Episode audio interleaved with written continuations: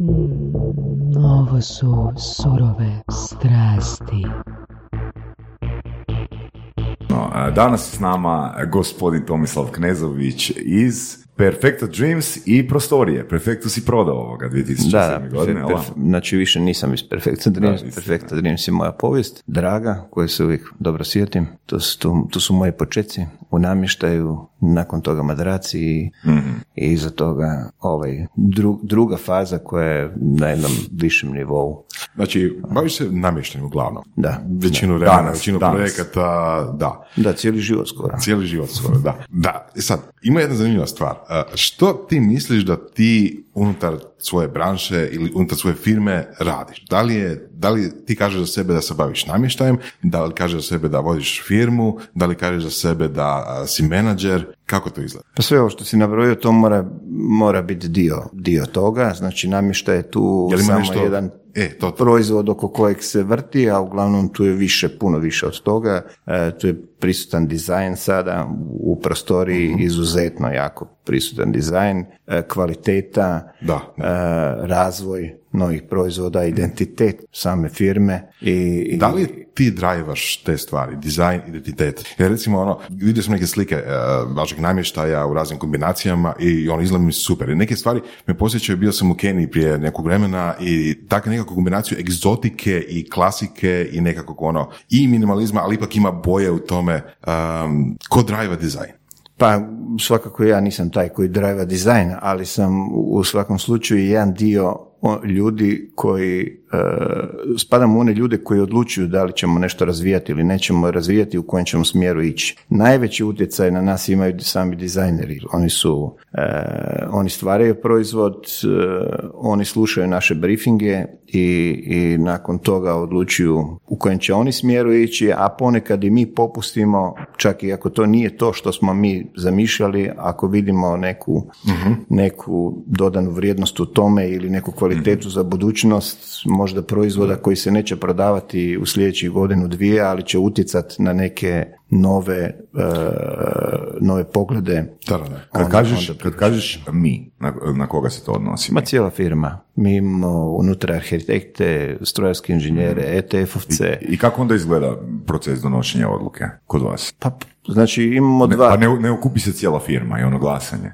Ne, ne okupi se. U početku je to bilo tako da bi raspisali natječaj za, za dizajn e, na koji bi Unutar, se... unutar firme ili... Ne, ne, izvan. Izvan. Opće, prvi, prvi natječaj smo organizirali preko HDD-a, Hrvatskog dizajnskog društva, a nakon toga smo u stvari toliko toga dobroga napravili da se sami dizajneri nama javljaju iz dana u dan i nude svoje prijedloge ili mi već u našem odnosu imamo dobar odnos partnerski i kažemo sad bi nam trebalo ovo ili trebalo ono, fali nam. U ovom dijelu nešto za ofis, nešto za hotele, određena fotelja, udobna, tvrda, visoka, niska, tako dalje i onda se oni posvete tome i raz- razvijaju, pokušavaju izvaditi. To ne znači da mi prihvatimo svaki proizvod, ali, ali Evo, spomenuo si i hotele. Da li ste kad dobili narudžbu, pod navodnicima, da neko kaže, evo ja želim, šta ja znam, ovakav namještaj, malo moderan, malo retro, ljubičaste boje, odnosno, da li, da li je ono što radite potaknuto vanjskim nekakvim željama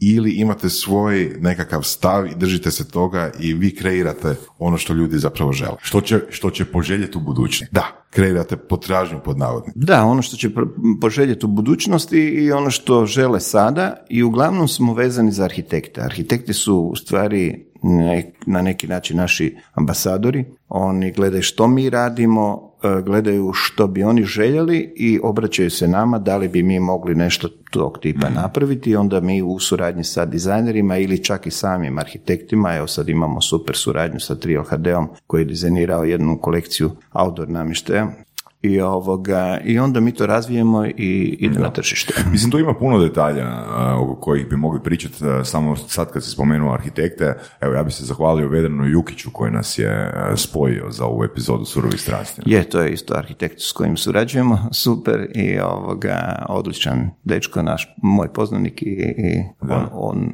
on mi je spomenuo surove, strasti. Da, super. Um, ja bih da se malo vratimo u prošlost pa da se opet nadovežemo na ovo što što smo sad započeli pričati.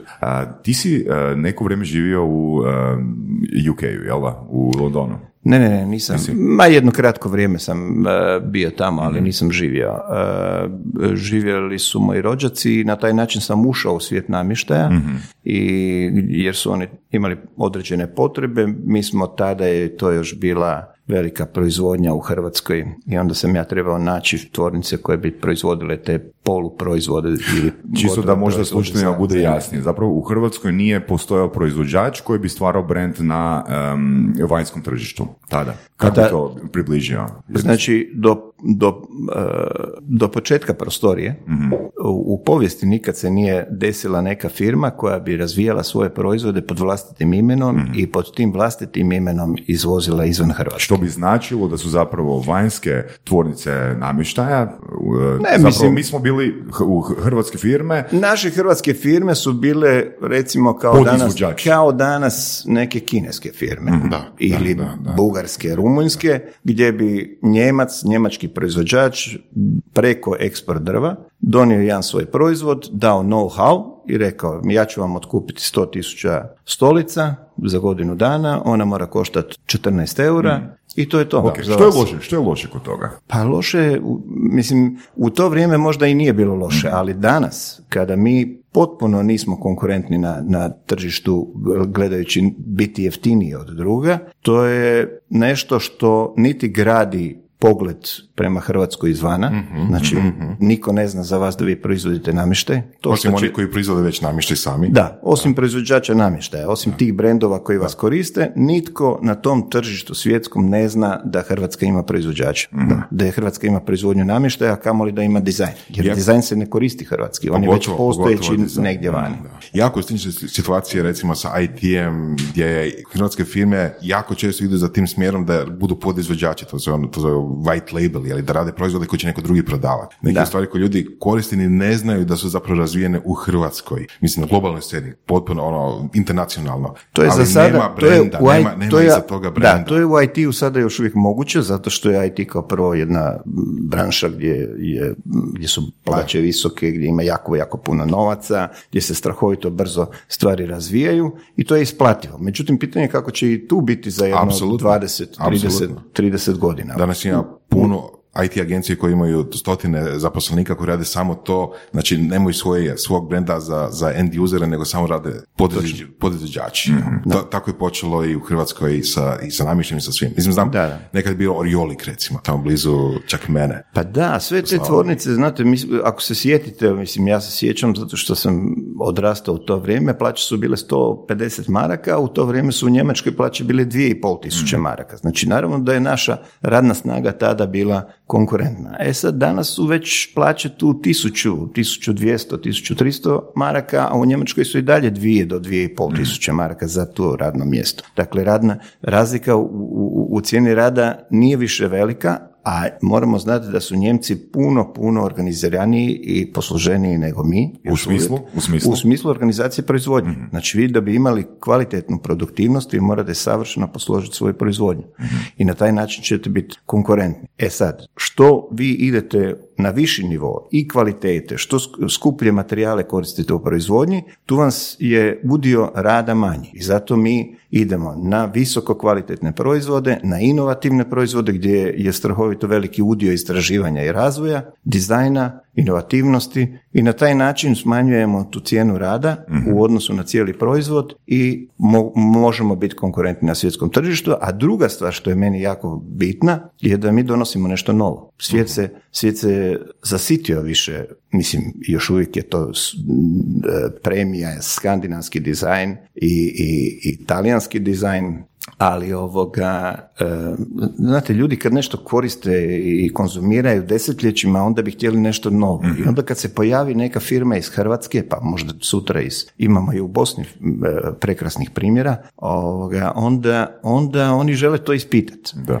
A s druge strane, ljudi koji koriste takav namještaj, oni ne gledaju porijeklo. Znači njima nije bitno da li ste vi iz Hrvatske ili Njemačke ili Skandinavije. Ok. To eventualno e, imamo problem kad tražimo mjesto na sajmu bolje, e, poziciju Aha, i onda tako. je problem što ste iz Hrvatske. I to samo u početku. Ok. Znači mi smo sada za- zauzeli fantastične pozicije na svim sajmovima, mi smo uz bok Mhm. našim dojučerašnjim uzorima u, u svijetu namještaja, nigdje nismo zapostavljeni. Druge. Um, krenuo si sa, jel, to, jel tvoja prva poduzetnička um, priča bila sa distribucijom madraca? Ili si nešto radio i prije? Pa ja sam prvo izvozio ovo što ste spomenuli na početku, izvozio sam e, hrvatski namještaj u Englesku. Onda je engleska fin, funta strahovito pala, a kako smo mi u to vrijeme bili vezani za njemačku marku, a onda je prvo vrijeme išla roba za robu. Znači, ja bi uspio još uvijek izvesti hrvatski namještaj, ali za engleski namještaj u, u zamjenu. A Onda sam taj engleski namještaj morao negdje e, plasirati, pa sam otvorio dućan na, na e, Zagrebačkom Velesajmu, tada gdje je bio centar za prodaju namještaja.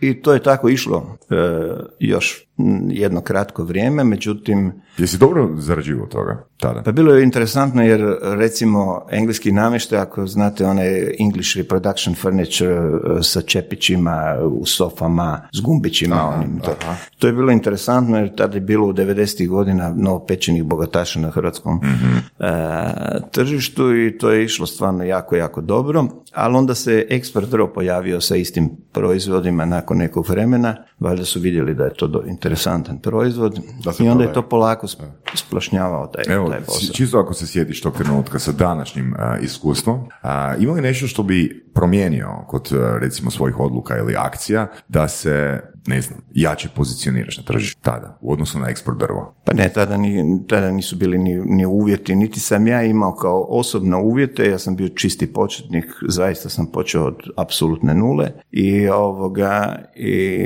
s druge strane cijela atmosfera u državi je bila takva da je, su neke pozicije bile rezervirane za nekoga, ne može, ne, jedno- jako, jako je bilo tada teško, a i to je bio krivi put, to je bio trenutni uspjeh i ja sam vrlo, vrlo brzo to napustio. Ja danas se mogu, e, recimo kad se sretnem s nekim prijateljima, arhitektima i arhitekticama koji me znaju iz tog doba, onda kažu pa nevjerovatno koji si ti kič prodavao nekada i što se promijenio. Tu je pomogla moja supruga koja je arhitektica isto i koja je strahovito utjecala na moju edukaciju Je li- glede arhitekture. Je li krivi put samo zbog kića ili krivi put zbog baš tog dijela gdje se radi o uvozu, odnosno prodaji nečih tuđih proizvoda? Ma ne. To Ili- je, ili isporuci gledajte, vrijednosti. Sve, ne, sve je to posao. Ja ne, ne želim, ne mislim ni da je uvoz loš, ne mislim ni da je kič loš. Sve je to posao, svaka roba ima svog kupca, e, svi mi moramo živjeti, zarađivati od nečega, međutim kad uspoređujem to s današnjim, s današnjim poslom svojim i, i, i- cijelim putem, znam da sam se tada na, nalazio na, na nečem, odnosno recimo da sam evoluirao od, od tada i to dosta. Ma, maturirao. Maturirao, da. da. I onda, Kažeš- radiš, I onda radiš taj switch na madrace ili još nešto postoji? E da, i onda sam otvorio taj salon gdje bi prodavao taj engleski namještaj koji sam dobivao u, u, u zamjenu i to je isto tako išlo neko vrijeme, onda sam se polako šaltao na španjolski, e, talijanski, a usput sam trebao i madrace za krevet. I onda sam shvatio da ti madraci u stvari nisu samo neki ma, usputni proizvod koji ubaciš u krevet, a, odnosno dio proizvoda, nego da bi to mogla biti priča, nisam ja to izmislio, to su Njemci i, i, i Švicarci već radili, i ja sam samo počeo prezentirati madrace na taj način. Počeo sam uvoziti madrace, to je trajalo samo godinu dana, jer nakon godinu dana sam osim svojih ma- maloprodajnih dućana ponudio tu vele prodaju, to je išlo strahovito dobro. I onda sam odlučio u tih godinu dana sagraditi tvornicu, kupili smo zemljište, ja govorim opet u množini jer sve to ekipa moja radila. I, ovoga, i sagradili halu, kupili strojeve i već u, u- za godinu i pol dana smo plasirali svoje, e, svoje madrace na tržište pod imenom Perfecta Dreams. Evo vidiš, recimo, znam Perfecta Dream pre- preko reklama, znam preko toga da se pričalo o tome na televiziji, svuda, ali Da, bila je jedna pro- provokativna, najbolja u krevetu, onda su se svi zgražali da je to seksistička reklama, u stvari je žena izmislila i to je... ovoga, Ali da. evo, evo jedan moment, nisam uopće skužio da je to hrvatska, ja, hrvatski proizvod. Mislim, možda je pisalo negdje, možda je neko neki u nekom trenutku rekao, ali nekako mi nije došlo do, do, do glave da je to zapravo hrvatski proizvod. Mislim, zbog imena Perfecta Dream sam mislio da je to nekakav uvoz iz ko zna gdje, ono, Amerike ako ništa drugo. Da, mislim, ne znam samo ime, ali mi smo i, i, i cijelu promociju, cijelo predstavljanje, priču oko toga, to je sve bilo novo. To je bilo e, priča o proizvodu madracu, ne priča o nečemu što ide u krevet. I bili smo prvi koji smo e, napravili rolane madrace, da možeš ga uzeti, staviti u auto i otvoriti ga kod kuće i spavati na njemu. Bili smo prvi koji smo počeli proizvoditi madrace od pjene i to je ono što u stvari ti e, daje neku, ne- neku dodanu vrijednost, odnosno e, razlikuje to od onoga što već postoji na tržištu. A to je jako bitno u svakom poslu. Na temelju čega ste vjerovali da ćete uspjeti u tom poslu? Mislim, investirati u zemlju, u halu, godinu i pol dana ovoga do plasmana proizvoda.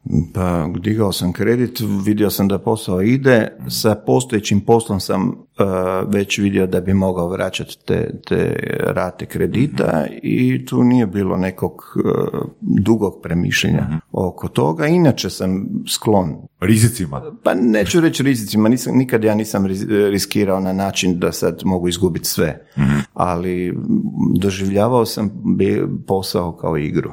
Kao nešto novo? Da. Da. Kažeš krediti, a je bilo kad ideje ili interesa za investicije? Da li ste ono, prikupili investicije ili je kredit bio jedini način financiranja tako velikog? Ne, ne, znači samo, samo kredit, e, nismo puštali druge investitore kao sufini- sufinancijere tada u to vrijeme, ko zna što će se u budućnosti desiti, ali ovoga, tada nam, je to bilo dovoljno. Shvatio sam da možemo to sami vrtiti i Danas kažeš može bilo drugačije. Mislim i scena- je drugačija, danas čak postoji ono... Danas je to puno popularnije, jako puno novaca ima na tržištu koji se želi plasirati negdje i potpuno su drugačiji, drugačiji e, načini poslovanja i akvizicija i svega nego što je to bilo prije 30 bit ćemo- godina. bit ćemo U, u Hrvatskoj, a naročito u onoj Hrvatskoj, ono, ona Hrvatska nije bila Da, to je ista ranim današnja. danima, da. Um, kako ste, um, jeste ono in-house uh, razmišljali o brandingu ili ste uzeli agenciju ili agencije da naprave taj branding i marketing? In-house. eh, in-house. eh, Perfekta je bila čisti in-house. m, supruga, ja i još koji je imao dobru ideju se uključio i na taj način se Evo, radilo. kako nastaje slogan najbolje u krevetu?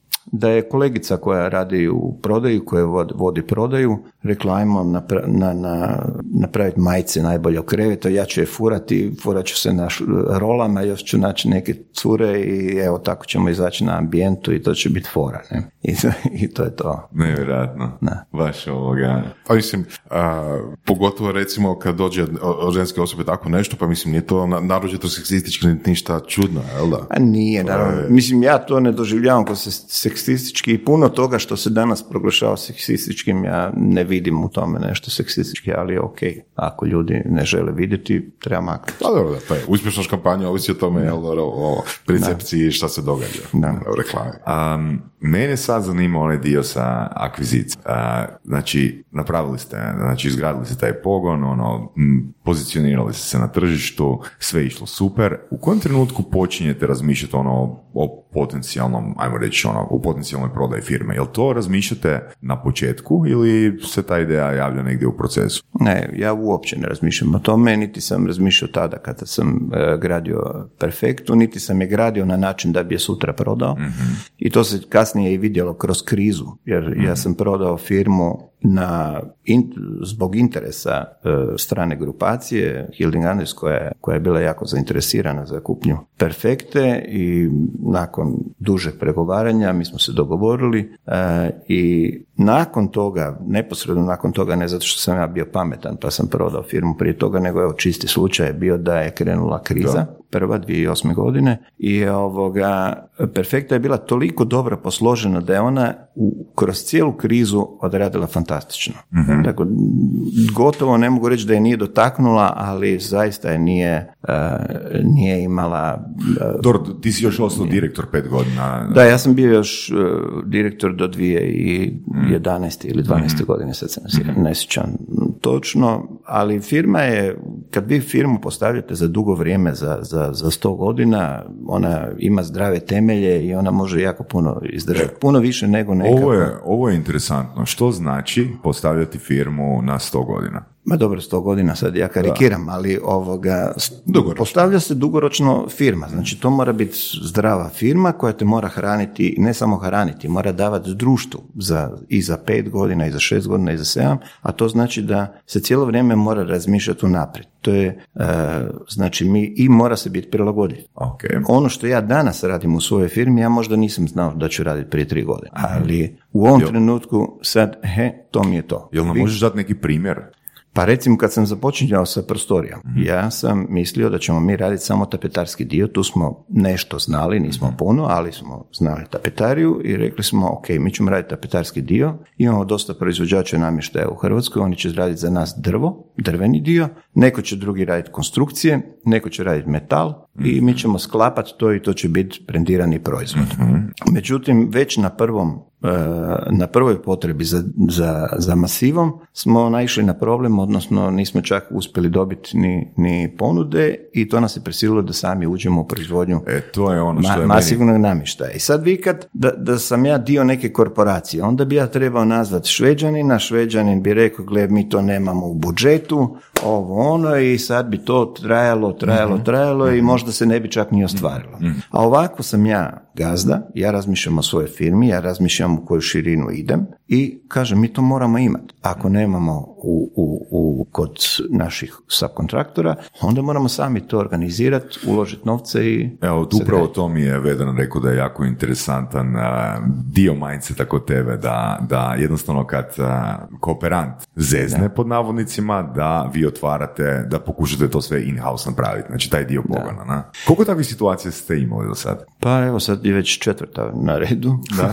znači, Znači- prvo je bilo sa masivom. Sagradili smo e, tvornicu masivnog namještaja. Onda je bio metal. Onda smo sagradili tvornicu metalnih proizvoda. I sada je najnovije ono što se dešava je e, tvornica lijevanje pjene. Do sada mi režemo pjenu, znači kupujemo velike blokove pjene iz koje, kom- koje konfekcioniramo u proizvode koji nam trebaju. Neke proizvode koji su trodimenzionalni, koji su vrlo zahtjevnih oblika, vi teško možete e, oblikovati iz rezane pjene, e, nego se to radi po, u tehnologiji lijevanje pjene, znači napravite kalup i u taj kalup obrizgate TDI, poliol, razne e, komponente i e, dobijete gotovu pjenu u obliku stolice koju ste željeli. Evo sad mi to upravo radimo, kupujemo strojeve. To radite zato što nije bilo u Hrvatskoj kooperanata koji bi to mogli napraviti? Da, nije bilo u Hrvatskoj, mi sada to radimo nešto u Italiji, međutim tu, tu ste jako, jako ograničeni što se tiče razvoja,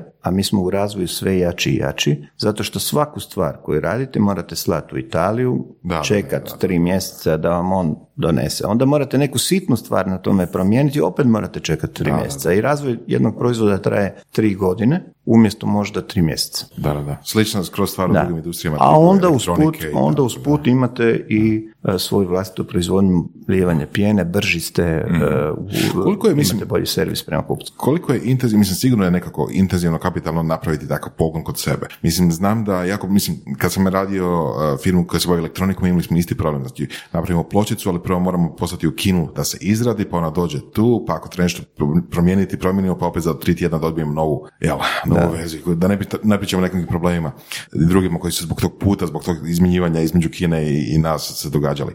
Um, znači, trebali ste stvarno imati jako veliku motivaciju, jako veliku potrebu da razvijete takav pogon kod sebe. Jel se to Nuž, ili nužnost? ili nužnost, da. Jel to bilo nešto što ima ovisi firma ili je to bilo nešto što, evo, pa možemo još i to, pa ćemo vidjeti jednog dana kako, je, kako će. Pa možda, ne možda bi bilo pre, preteško reći da ovisi firma o tome, mogla bi bez toga, zato što i druge firme rade bez toga, ali napomenuo sam, talijanskim firmama je lakše, oni su bliže, oni su bolje organizirani, imaju puno tih subkontraktora koji rade sa puno tvornica i onda je to sve super, super organizirano. Mi u Hrvatskoj nemamo e, kooperanata koji bi mogli raditi za nas, efikasno. Za sada, ja bi bio najsretniji da može, da ima, ali nema. I ovoga, onda si doslovno prisiljen da bi bio konkurentan Talijanu, Skandinavcu e, i bilo kojem trećem, e, ti moraš raditi one stvari koje će ti pomoći da budeš konkurentan, da budeš brži, da, budeš, da imaš bolji servis, da, da si efikasniji, da si i povoljniji u krajnjoj liniji u cijeni, pogotovo kad se radi o nekim velikim projektima. Mhm, da. To je jedna stvar koje ono, možda ljudi ne razmišljaju ili možda, pogotovo ako nisu to vidjeli, kad se ide sjeverom, It, sjeverom Italije, onim autocestama, sa lijeve i sa desne strane kilometrima, desecima kilometra, sve industrija, sve trgovine, sve e, ono, to je, od najmanjih do najvećih. Mali, jako mali dio je taj uz, uz uz autocestu koliko toga inače. Da, da, da, ali i, taj mali dio kad se vidi kroz autocestu, kad se ide autom, znači ne mora se uopće ići u dubinu toga, je toliko impresivno odnosno što ima ovdje kod nas, da je to nevjerojatno. To sam baš morao otići vidjeti svojim očima. Znači toliko industrija na jednom mjestu. I ono što kažeš, to mi je lakše sad nekom ko radi jedan dio namještaja se spoji s nekim ko radi drugi dio namještaja i onda to onda kombinirati. Točno, puno, puno bolje ide sve i čak i, i razvoj sam je puno bolje jer vi imate jako puno firmi, jako puno stručnjaka koji, koji rade sa određenim tehnologijama, mi sve radimo unutar naše vlastite firme i mogu zaista biti ponosan, imamo inženjere koji su fantastični, oni su praktički sa fakulteta došli kod nas u firmu, sami su organizirali jednu proizvodnju, drugu, uh, layoute napravili, sudjelovali u kupnji strojeva. Uh, Jeste i, samostalno možda izradili koji stroj? Pa neki jednostavnije čak i jesmo, da. Neke smo preradili, neke smo sami napravili.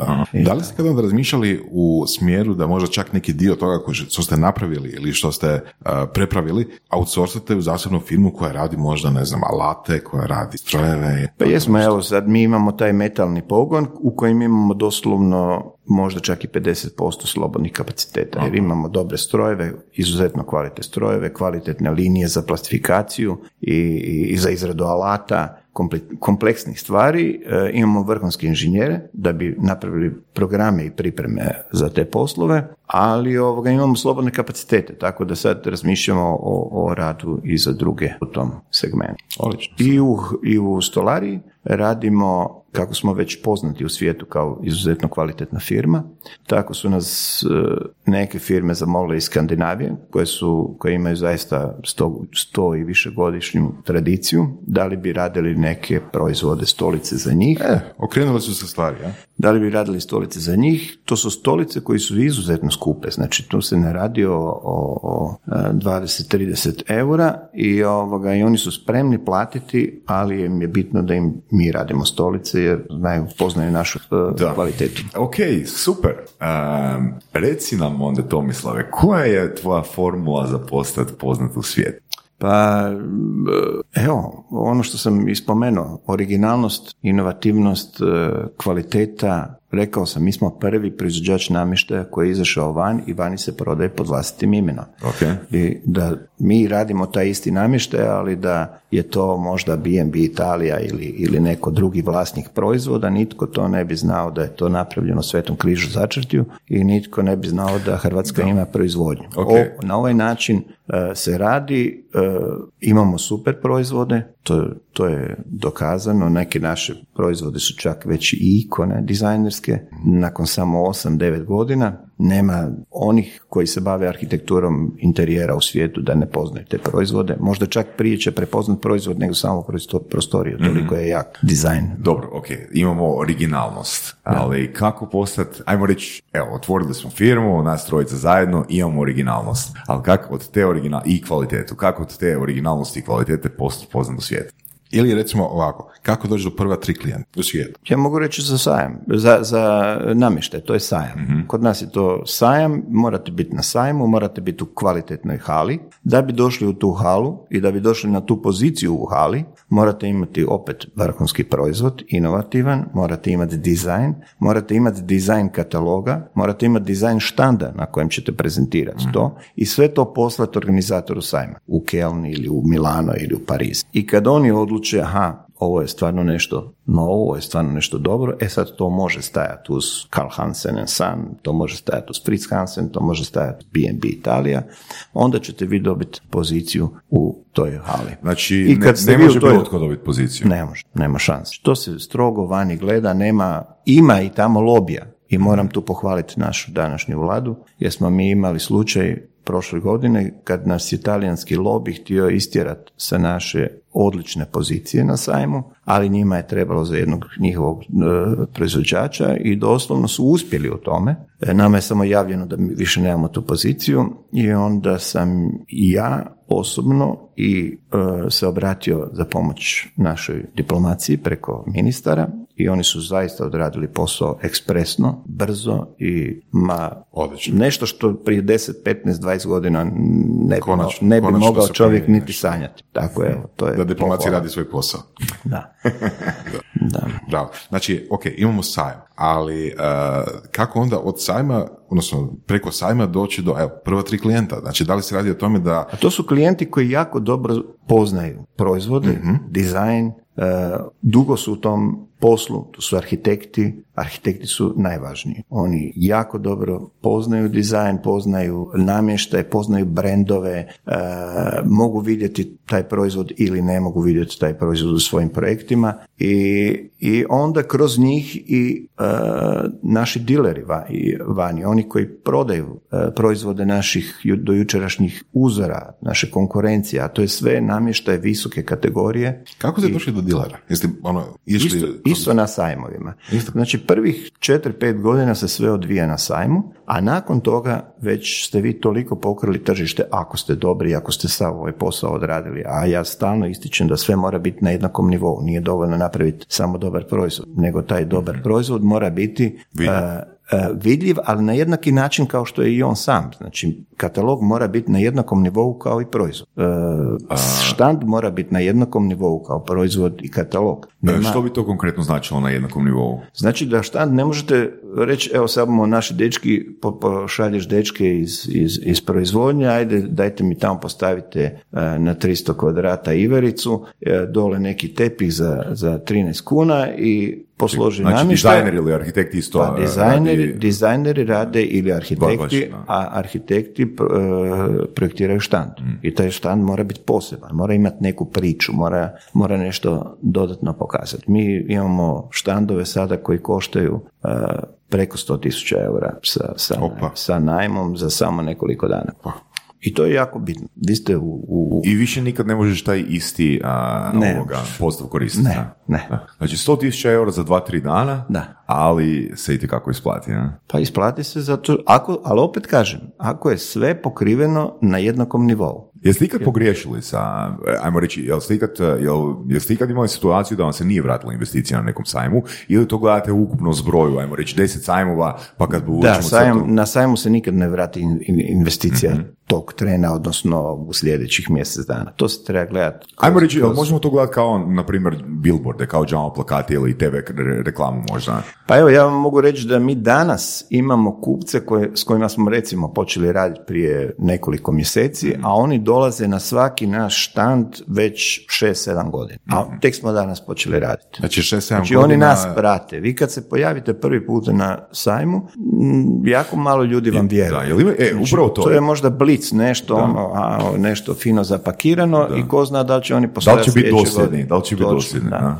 I Znači- onda vas tako prate. Mislim, mi imamo jednog kupca u Americi koji je zaista e, e, ima karizmu jednog od najboljih namještajaca u, u Sjevernoj Americi. E, najbolje brendove drži, ima salon u New Yorku, e, Majamiju, Chicagu, San Francisku i on je nas pratio, pratio, pratio 5-6 godina i kad nas je uzeo, meni je to bio najsretniji dan u životu tog trena zato što, gle, mi smo tamo, mi smo među najboljima i u najboljem salonu u, Bravo. u, u, u LA, u najboljem salonu u Chicagu, u najboljem salonu u, u Miami. I kad se to desi, onda je to to. Ne. E sad šta se dešava nakon toga? Sad više nije samo sajam, sad je i njegova konkurencija koja je iz Pittsburgha ili ne znam iz uh, Bostona i sad dođe kod njega u, u, u salon, vidi aha koji je ovo brand, prostorija, vodili stvari, kontaktira nas za svoj salon u Bosni. Da. I opet dalje, arhitekti, to je sve mreža koja se vrti, internet, svašta. Svašta nešto. Ali sve počinje Eto, od, daj sve još- počinje od Daj samo još komentar neki, ako, ako znaš ono, otprilike, um, koliko, koliko vrijednost ima, ajmo reći, ono, internet uh, vidljivost uh, u vašem poslu? U odnosu na sajmove, u odnosu na uh, te... Ima veliku vrijednost ako je, ako je ispravani portal. Znači, tu je isto opet bitno, kao i ona hala na sajmu i, i štand, tako je isto bitno portal. Nije isto da li ćeš, da sad ne na, Jel, ima, jel sistematično, jednom- jel sistematično mi imamo radite neko, da, mi imamo e, portale poput dizina, poput design booma, e, wallpapera i e, tako, gdje se baš objavljuju članci o, o dizajnu, arhitekturi i tamo je To vrlo, rade, vrlo bitno. to rade vaši ljudi? E, Ili outsourcate to kao nekoj agenciji koja radi? Ne, ne, mi, mi radimo stvari, a oni objave ako im, ako Aha, im se tom sviđa tom smislu. Znači, članak. to nije je- zapravo trošak u novcu. Pa nekad i je, nekad i je, nekad se e, plati reklama, ali onda te oni malo više e, prate, pa onda ako imaš interesantnu priču, objave tu priču. Možda na bolji poziciji. To je u stvari veća dobit od same reklame. Da, da. Ono što je super u ovoj priči, barem meni, je to što um, prostorija postoji samo 8-8,5 godina. Da, 2011. godine, recimo, ajde, 2011. godine u 1.7. smo počeli sa probnom proizvodnjom, tada nismo imali ni jedan proizvod, niti jedan, niti jednog kupca, a niti smo baš znali puno o tom poslu. I ono, I unatoč tome. 20. ono, jel? Pa ja to stalno napominjem i uspoređujem i sa Hrvatskom i općenito, znači ne samo e, o- sa firmama, da ako imaš entuzijazam, energiju i znaš točno što želiš, da, da uspjeh mora doći kad tad. Samo se mora gledati globalno tržište, ne treba čovjek ograničavati, osim ako si ugostitelj, pa sad ne možeš Nisam- imati jedan kafić u, u, u Londonu, a drugi u, u Da. Zagrebu. Meni sam pročitao da je 20% otprilike prometa firme iz Hrvatske, jel tako?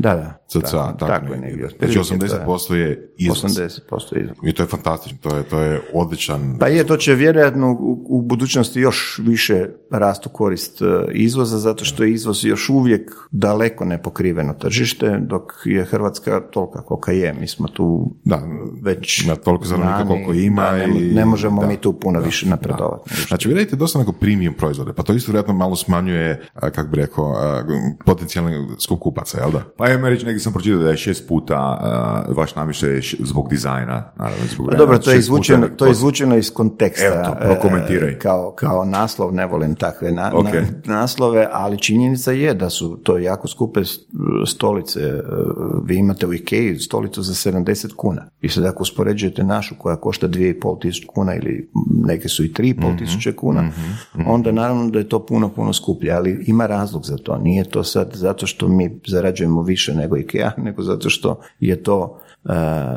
vrsta materijala koja je, e, oblik koji je Jel bi rekli da je to premium proizvod? premium je proizvod svakako. I Jedina razlika, proizvod- jedino što nas razlikuje u odnosu na zaista ove naj, Mhm. naj, najpoznatije i najbolje brendove u svijetu je naša stara. Mi ne možemo reći da imamo proizvode stare Da, 50, nije 60 1800 godina. neke neke, nego, Da, nego, nego jednostavno nedavno. naš najstariji proizvod je star 8. Da. Ali to ne mora biti nužno loše, mislim u modernom svijetu kad je tako puno promjena. Pa nije, niti nije smo mi to doživjeli ovoga. Mislim, vi ste poznati po inovativnosti, recimo. A kako onda, kako onda pristupate tom premium tržištu? Da li imate nekakve, um, da, mislim, očito arhitekti, pričali smo o arhitektima, pričali smo o tome da imate dilere, showroomove sigurno, sajmove i tako dalje.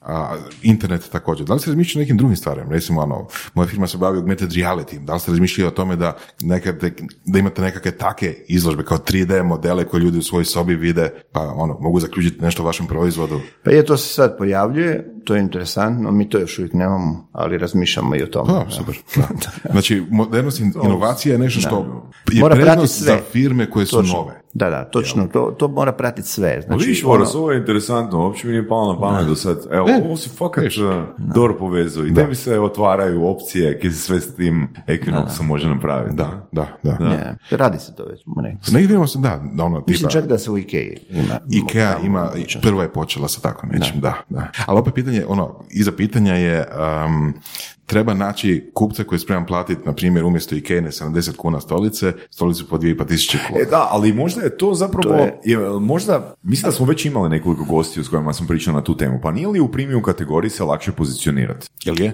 Pa ne znam, evo, e, Ikea nije u premium kategoriji, ali jako dobro je pozicionirana. Da, dobro, ali ima i tradicija, ima i... Da, ima tradicija. E, hoću reći da, to sam spo- htio spomenuti, da sam i ja imao Ikeu i da je to super stvar da postoji Ikea i da postoje firme e, poput nje gdje se mladi koji nemaju uvjeta što, o čemu pričamo, da si kupe svoj prvi namještaj, tu će definitivno se ugodno osjećati zato što Ikea, na primjer, ima ok e, neku izgled tog Da, namještaja. imaju priču, imaju u redu, imaju širinu, priču, da. da. širinu, a onda jednog dana kad malo stasaju, kad zarade novce, onda će vidjeti neke mane na tim proizvodima Mm. koje su kupovalo i kada se sljedeći put budu kućili, onda će malo više Evo, ja bi tu, po, ja bi tu povukao analogiju sa kupovinom automobila. Jedna informacija koju smo dobili od jednog našeg e, gosta je da je prosjek kupovine novog automobila 50 plus godina. Generalni prosjek. Na, znači, u pravilu ono ljudi, mlađi ljudi kreću Da, da. sa kupovinom rabljenih automobila i onda kad, ajmo reći, se malo bolje pozicioniraju u firmama ili postanu poduzetnici, kupuju svoj automobil. Isto i namještaj. Znači, kreneš s Ikeom i Da. dođeš do premium namještaja. Da, imali smo, mislim, primjer u Millionaire Next Door, jeli, u lektirama je isto tako, ono, preporuka za pročitati knjigu, jeli, Da. o navikama kup- kupovanja oni koji imaju para zapravo da, da kupuju, jel? Da, Da. A, evo jedno pitanje, palo mi na pamet, a, možda je totalno bez veze, ali možda i nije. Je li lakše prodati šejku stolicu od, ne znam, 10.000 eura ili je lakše prodati neku stolicu od 2.500 kuna? pa ne znam, nisam prodao šejku. Još. Još ovoga, sigurno je lakše šejku prodat, ali ih ne možeš, nema toliko šejkova da, da, ovoga, da bi neko se mogao baviti samo s tim proizvodima. E, mi inače, ne, osim u našim dućanima ovdje u, u Hrvatskoj, mi se ne bavimo direktnom prodajom. Mi imamo svoje dilere koji za nas rade i prodaju tu robu. Znači nema web shopa. Nema web shopa zato što mi štitimo svoje kupce koji ulažu u svoje prostore i, i, i prodaju i promociju naših proizvoda i svakako ne želimo im raditi e, pogotovo nelojalnu konkurenciju. Ako oni sami imaju web shopove, onda moraju paziti sa cijenama, ne smiju ići ispod e, cijene one koja je isplativa svakom drugom dileru e, na svijetu. Evo, ne, smiju, ne smiju konkurirati s drugima. Odnosno, ne smijemo uništiti svoje vlastito tržište. Točno. Drugim riječima. Da. Koji je zapravo vaš uh, proizvod? Što prodajete? Pa mislim, ja znam što, na što aludirate. E, Želite reći da ja prodajem priču, ali... ali Ne, ne, ne, aludiram, nego zanima me. Evo, ne, ne, mi prodajemo, za sada prodajemo namještaj, ali namještaj koji je, opet ću reći, inovat. Znači, jel prodajete onda inovaciju? Prodaje- namještaju? prodajemo nešto novo, inovaciju, prodajemo doda- dizajn, prodajemo e, kvalitetu i ovoga i ono što mene veseli, da nije samo to što, što to mi prodajemo, mi radimo nešto za opću, opće dobro, E, radimo nešto za, za dobro Hrvatske, jer zaista o- ovo kad kažem da se mijenja percepcija o Hrvatsku svijetu zbog prostorije, to velika promjena, ali utječemo na to, isto kao što Rimac automobili utječu, isto Bravo. kao što e, Info, BP i ostale firme, neću sad, e, njih se najbrže sjetim zato što su stalno po medijima, ali ima jako, da, ih jako puno. puno malih, kvalitetnih firmi koje su isto tako e, jako dobre i mijenjaju percepciju o Hrvatskoj. Sami ti ljudi koji rade u tim firmama, koji su super profesionalni, čak profesionalniji nego Njemci i Francuzi, Italijani, i oni mijenjaju percepciju o Hrvatskoj. Ok, što je tebi najvažnije u poslu? Meni je najvažnije da, da e, posao ima jedan organski, normalan, zdravi rast, da su ljudi unutra zadovoljni, da sve pršti od energije i entuzijazma i da stalno radimo nešto novo, da iznenađujemo ono, da ne, ne smijemo stagnirati. Mene je uvijek strah, evo i sada kad je ova korona, mi, smo, mi se relativno dobro snalazimo u tome, međutim strah me šta će biti dugoročno, godina, dvije, nekad nas mora dostići to što smo bili u lockdownu, što su oni bili u lockdownu, što nema već dva sajma za rednom, tri. Jel se to odrazilo? Da je, Pa za sada nije, mi sa, za sada radimo super, E, imali smo jedan šok onaj u četvrtom i petom mjesecu, ali to smo se brzo oporavili, ovoga, ali evo, kažem, ne znam, ne znam šta će biti. Mi koristimo vrijeme kada je lockdown, iskoristili smo to za reorganizaciju proizvodnje, iskoristili smo za razvoj novih proizvoda, tu smo mi sretni jer imamo šta raditi. Ako se slučajno nešto desi, neki kratki period, ali opet morate nešto i hraniti. Mhm, mhm. A, u što, a, Tomislave, evo, preporučaš da mladi poduzetnik treba vjerovati, u što treba vjerovati da jednog dana postigne uspjeh, ajmo reći. Ono što, sam, ono što sam siguran da, da mladi ne razumiju i da uopće Hrvati ne razumiju, da smo mi jednaki, ako ne i bolji od nekoga iz Njemačke, iz Francuske, iz Italije, iz Amerike i bilo koje druge zemlje. Mi stalno kroz svoje odrastanje i kroz razvoj sam, pa čak i ja sam, nisam vjerovao da smo mi bolji. Uvijek sam gledao Njemca kao, ipak je on ono profesionalac, ovakav, onakav. Onda kad vi uđete puno dublje u, u komunikaciju i u suradnju sa firmama izvana, onda shvatite u stvari da smo mi fleksibilni, e, brzo mislimo, e, jako, jako puno možemo odreagirati i da sve te tehnologije koje oni imaju, ko- na kojima su i radili, moram priznati, i desetljećima i stoljećima, da mi to možemo jako brzo preuzeti. E, Internet je jedna velika prednost koju možemo iskoristiti jer danas možeš do svake informacije o bilo kojoj tehnologiji doći jako brzo.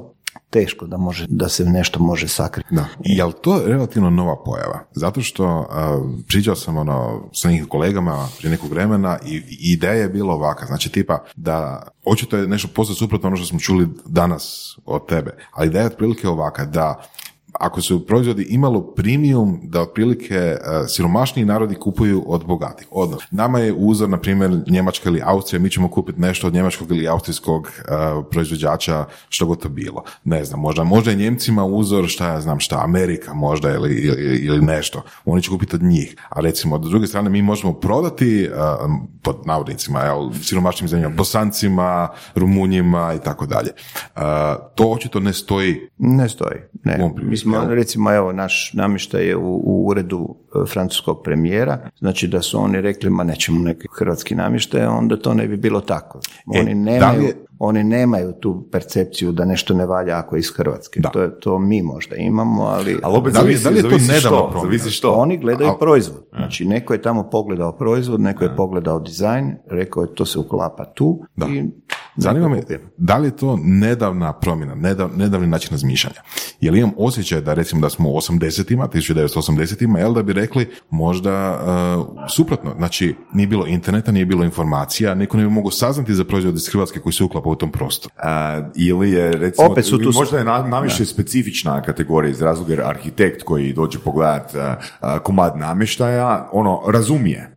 Razumije koja je to kvaliteta materijala, razumije koja je to kvaliteta izrade i može reći, e, ovo vrijedi. To je točno. To, to je, ja se ne bi baš složio da je baš samo internet promijenio stvari, jer tada su isto bili sajmovi i tada su bili katalozi, doduše štampani i onda si to morao štampati, dilat, slat poštom i tako, ali uglavnom do dobrih proizvoda, za dobre proizvode se uvijek saznamo. Ako je taj Ako su je- fizički, znači ako su fizički fizički, proizvod i koji ako- možeš- da, da, ako su fizički, ako je taj koji je proizvodio te proizvode ulagao u promociju i da, i da ih pokaže Da. svijet. Ali e, da se vratimo ono na mlade, znači osim toga da se vjeruje da mi nismo manje vrijedni od drugih nacija, treba biti hrabar, ali ne prehrabar e, i ne treba se čekati da se previše sazna o nekom poslu. A ako ti znaš previše, onda će te to u stvari vraćati, odgovarati od akcije. Recimo, moj prvi... Mhm, do- ovo je voras feedback tebi, a? Ne, Možda je bilo, to feedback tebi. bilo koji posao koji sam ja radio, da sam znao sve ono što me čekalo, da sam znao prije nego što sam počeo, vjerojatno, ne bi, vjerojatno ne bi počeo. Sad si ga pogodio u žicu.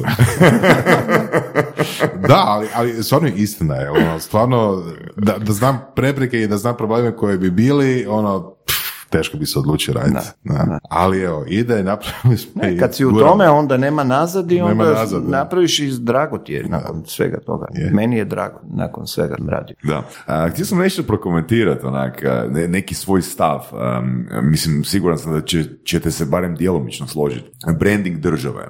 Da. znači, kad imamo ono, Švedsku, a, imamo asocijaciju, ono, Volvo, Ikea ili Italija, jednako dizajn, ono, Njemačka i tak dalje, a, Švicarska.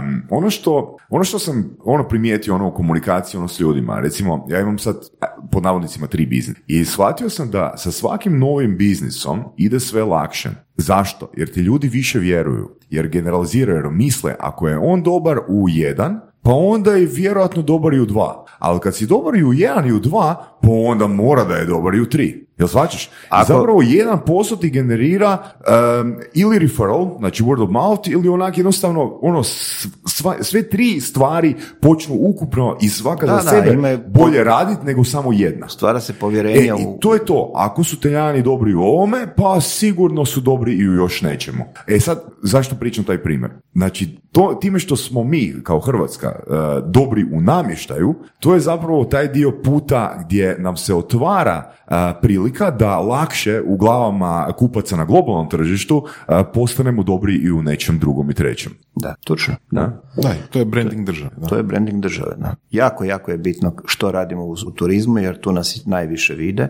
Znači nije dovoljno da imaš kafić, nego taj kafić mora imati vrhunske konobare, mora biti, imati vrhunski beštek, mora imati vrhunske čaše, sve mora biti top, top. I, I tu mi je recimo jako žao, jer u turizmu bi mogli na, dići na jedan puno viši nivo. Ako nam, ako... Ali zapravo ono, opet na više Jer- jer nivo, ima- jer ima- na jer ima jako- lokacijama, isto kao i sajmovi. Da, da, da. Ne? ali naše lokacije su sve vrhunske. U, u, u turizmu, kad pogledamo bilo koji mjesto, bilo koji otok, bilo koje un, mjesto unutrašnjosti, Plitvička jezera, Krka, to su sve svjetske, prirodne ovoga, ljepote. Je li to problem nedostatka ono, percepcije, odnosno možda čak i ambicije? Jel, da li misliš da je to možda problem da se da naši, a, može, puno turističkih radnika, odnosno vlasnika lokala, se misli da, da im je ono domet konkurencije da budu bolji od, ne znam, Crne Gore, umjesto da gledaju da budu bolji od, ne znam, a, nego na obali. Majemija, samo Majemija. Miami, Možda Ja- Majemija. Pa ja mislim da bi trebali, samo trebaju otići na skijanje u Austriju ili u sjevernu Italiju, ono, gore onaj dio austrijsko-njemački i samo pogledati kako oni rade. Dakle, to su sve familije koje su sagradile hotele, koje su osim hotela uložile i one žičare i, i, u, i u gondole i u ceste, sve se to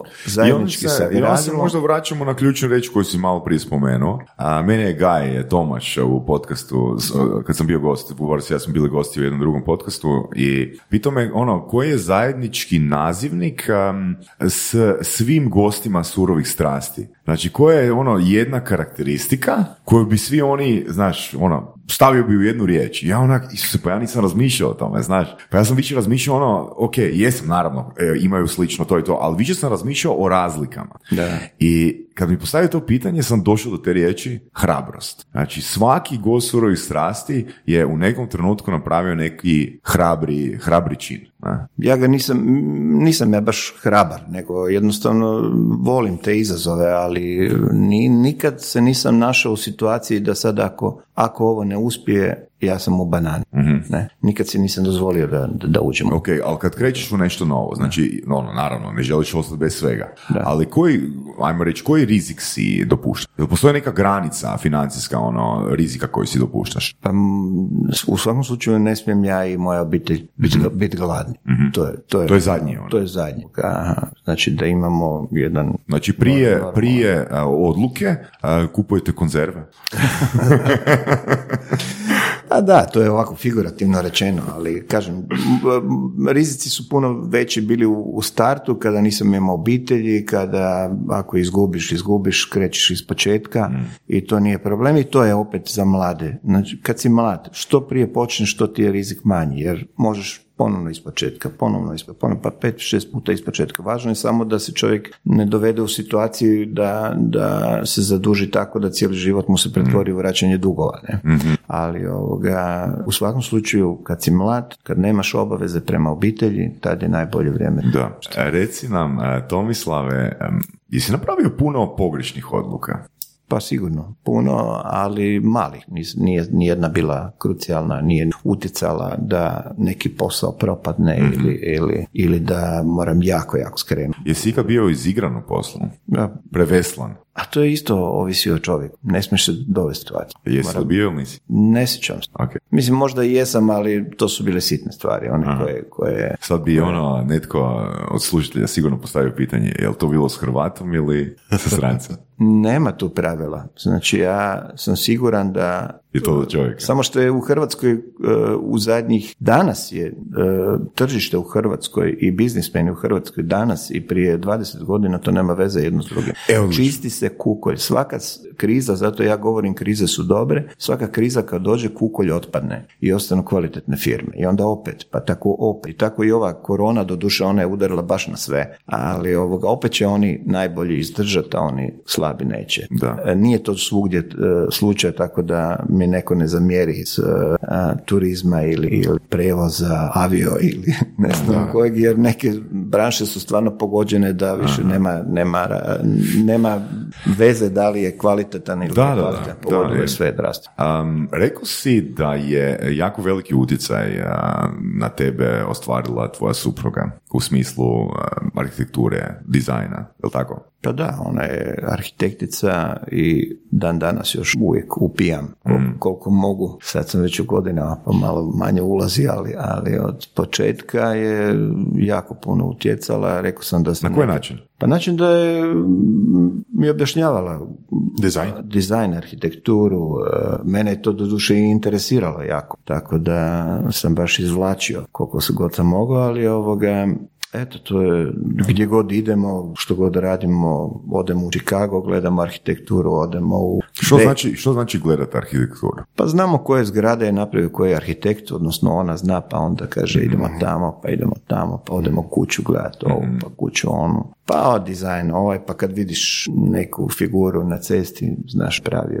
Je li to dio te inovacije u poslovanju? Mislim, možda i možda nije, ne znam to, ne znam, tu industriju. Pa to je- Da li, da li puno drugih firmi koji isto se navještajem imaju toliko veliki utjecaj arhitekta, arhitekata u sebi? Pa Ja mislim da je to ono što je nama falilo u zadnjih desetljeća, to je ono edukacija kroz djetinstvo samo, e, od osnovne škole, to, na to, tu se mi razlikujemo od Skandinava. Skandinavac kad izraste u čovjeka, bio on ekonomist, biolog, doktor, stolar, oni svi znaju jako puno o dizajnu, jer oni o dizajnu uče u osnovnoj školi, u vrtiću već imaju e, igre kroz to i ovoga i oni doslovno govore o stolicama, ne kao stolicama, nego on zna ime stolice. Znači, Vidiš, to sam te zapravo pitao. Ja mislio sam da ćeš to odgovoriti kad sam ti postavio pitanje što prodajete. Da. A Očekivao sam da ćeš reći uh, dizajn. Da. Da. Pa Ili strast za dizajnom. Da, moguće, moguće, možda ja ne znam sam Jel ali... I misliš li da ima šanse da se to promijeni u nekom obliku i u Hrvatskoj u smislu više e, pažnje posvećene dizajnu, više edukacije posvećene dizajnu ili će ja ili to ja- niša koja je ono... Ja vjerujem da će se promijeniti, jako je bitno da to država na tome radi, da radi ministarstvo obrazovanja, da e, rade ustanove koje se bave dizajnom poput Hrvatskog dizajnerskog društva i, i, i ostalih koji su u tom, u Ministarstvo kulture također koje je jako bitno. Naše muzeji, to me strašno boli, e, oni ne rade na promociji svojih izložba, odnosno rade jako malo. Teško ti možeš, ako nisi u svijetu kulture i ako te to isključivo ne interesira, teško ćeš znati kad je koja izložba, do kad će trajat e, i tako dalje i onda je jasno da oni ljudi koji nisu iz tog svijeta, da se to njih ne tiče i samim tim ti muzeji rade negativno. Oni žive isključivo na državnim jaslama. da, da, da, I naravno da država treba pomoći kulturne ustanove, ali isto tako ja bi dao obvezu tim kulturnim ustanovama da se pobrinu za jedan određeni postotak da moraju zaraditi sami. A to znači da će kvalitetno upravljati tim ustanovama, a na način da će promovirati ustanove i da će privlačiti one koje danas dizajn uopće ne zanima niti umjetnost. Dva pitanja. Da li si razmišljao da, da vi napravite tako nekakav ono, muzej ili nešto gdje ljudi mogu doći učiti u smislu ne ljudi sa ceste, nego možda iz škola, iz eh, fakulteta koji se bavi time? I povezano pitanje, a što misliš o šegrtovanju? Da neko dođe kod vas da bi naučio ono što je jel, kvalitetno dobro, da bi to primijeniti? Odnosno mindset. Mindset, Kako razmišljam. Ma šegrtovanje je fantastična stvar, to je, to je nešto što već jako, jako dugo vremena fali Hrvatskoj jako, a i u drugim zemljama, mislim da je i u drugim zemljama to jako palo, a ovoga, što je bilo prvo? prvo? Da li se razmišljate da vi napravite tako nekakav A što se muzej tiče muzeja, mi smo vas? još premladi, kao što sam već rekao, osam godina stara firma, pa nemamo baš toliko za muzej stvari, ali ima jako dobar primjer svjetski, a to je firma Vitra, e, švicarska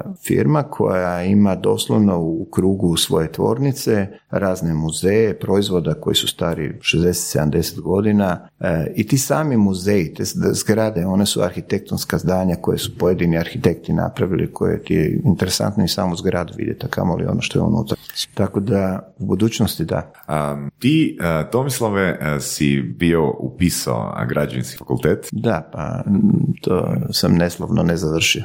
što to znači? Došlo do, do četvrte godine ili? Pa ne, završio, položio sam one matematike i fizike i nešto, ovoga, nacrtne geometrije i to, ali nekako me nije to privlačilo. Odnosno, nisam, bio sam da ne filozofiram previše, vjerojatno preljen za to. Tada? Da, da. E, žao mi je danas. Znači, danas mi je žao za bilo čime što nisam naučio u vrijeme kad se trebalo naučiti. Aha. E, razlog zbog čega sam to spomenuo, znači e, bio si na fakultetu, učio si od e, žene kako gledati, kako gledati dizajn i arhitekturu, a kako si, iz kojih izvora si učio biz, business minds? Jesi to učio iz knjiga, jesi to učio u razgovorima s ljudima? Tata mi je imoćanin, pa vjerojatno to neki gen koji, koji ovoga sam pokupio, nigdje nisam učio, zaista, to je jednostavno. čisto, niti sam se ja ikada postavljao biznis. Ja sam zaista samo radio. Radio, razmišljao šta ćemo raditi, kako ćemo raditi, prodavati, ni, niti ja znam, ja masu riječi do prije 6-7 godina e, e, nekih termina iz e, svijeta ekonomije nisam ni, ni poznavao. Poput? Pa šta, EBDA i što tako. Da. A kad bi morao odabrati jednu osobu ili jednu situaciju koja je najviše zaslužna za vaš uspjeh, ko bi to bio? Mm, ne mogu izdvojiti zato što je zaista je cijeli tim e, važan i nije to sad bez veze priča da se svidi nekom drugom, nego e, zaista u, u mojoj firmi ima 230 sigurno da ima nekih dvadesetak koji nose onaj najteži dio, ali zaista se ne mogu požaliti na jednog čovjeka da odradi svoj posao vrhunski i da, i da i čak kad treba zapeti, treba ostati kad imamo velike projekte, nikom nije teško i sve to funkcionira fantastično kako ne bi moglo sigurno, mm-hmm. zato kažem svi, ne bih htio stvarno. Ok, evo, rekao si 230. Žena je naravno i zaslužna za moju edukaciju. Ja sam mislio da ću sad reći da je sve. za moje edukacije, pa sigurno ona ima utjecaj. Da, evo, imaš, imate 230 uh, e, zaposlenika. A imate li problema oko um, regrutacijskog procesa? Mislim, s obzirom da se radi o dosta velikoj brojci, bar za naše pojmove. Pa mi imamo problema zato što uh, prvo smo dislocirani, pa onda teško nađemo jedan rukovodeći kadar. Mm. Zagorje je jako dobro, uh, je, Zagorje je puno dobrih firmi, kvalitetan kadar je uglavnom poslen i onaj koji nije u Zagorju, taj je u Zagrebu, jer Zagreb je blizu i, ovoga, i tu je dosta teško naći onaj... Ljudi na kojim pozicijama? Na rukovodećim. Na, na, na, recimo, što, što znači rukovodećim?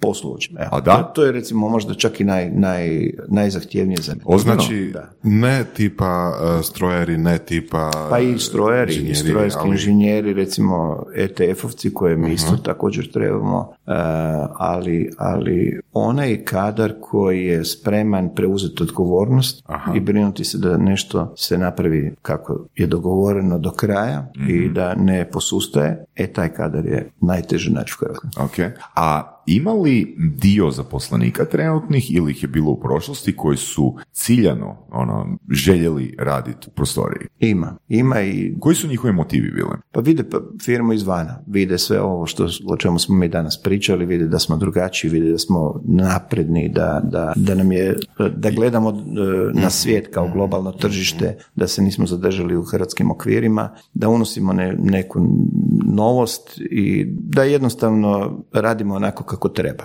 I to izgleda tako izvana i onda bi sva, svi željeli uh, raditi kod nas. Onda ja prvu stvar kad neko dođe na razgovor za posao kažem da bi to tako izvana izgledalo, vjerujte mi unutra je apsolutno suprotno.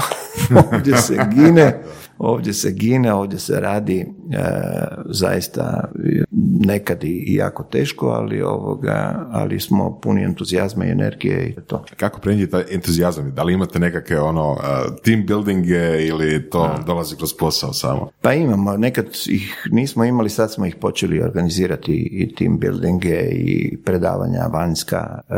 Uh, Edukacije kao za... Edukacije, da. Edukacije za zaposlenike, grupne, uh, engleski kao grupni. Da? Mislim, da, super. svašta. To je super. Da. Da, li, da, da li to znači da dovolite recimo strane dizajnere pa ono malo da, da pričaju ljudi, da, je pre- da Naši, predaju? da, dizajneri izvana dolaze i oni komuniciraju sa svim našim ljudima unutar Super. firme i imamo jako puno posjeta izvana, iz Austrije, Njemačke, e, studenata, dizajna koji dolaze u tvornu našu proizvodnju. To misle, um, ajmo reći da ja imam 10 milijuna nečega i da želim uh, ići vašim putem, ok? Znači želim ono napraviti tvrtku, je, odnosno, ajmo reći biti neka vrsta konkurencije. Uh, bili me vi pustiti da dođem u vašu firmu i da gledam uh, vaše procese? Apsolutno. Evo, ja sam pozvao namještajce Hrvatske, puno njih, znaju oni, e, jako ih je puno bilo u firmi i ja im sve pokažem, nemam nikakve tajne ni iznutra, ni izvana, ni van Hrvatske, da pače meni u interesu, odnosno prostoriji, da se pojavi još 10-20 firmi poput prostorije u Hrvatskoj, jer onda ćemo mi biti na svjetskom tržištu puno jači. Sama prostorija će... S ovom rečenicom, s ovim mislima, ono, mislim da trebamo zaključiti. Da. Uh, Puno ti hvala, to mislim na vremenu. Evo, nije bilo teško. I fakat, na, evo, naježio sam se ovoga na, na, na tvoje zadnje, na tvoje zadnje misle. Na. Evo, hvala ti puno. Odlično, Ništa, odlično. hvala vama. Puno hvala. Slušali ste podcast Surove strasti, broj 1 audio podcast u regiji. Ako vam se sviđa, lajkajte. Ako se slažete sa gostom, komentirajte ili ako se ne slažete, pogledajte našu ponudu obrazovnog sadržaja na academy.surovestrasti.com. Komentirajte, lajkajte i nadam sve šerajte tako da i drugi ljudi mogu saznati za surove strasti. Čujemo se i do slušanja.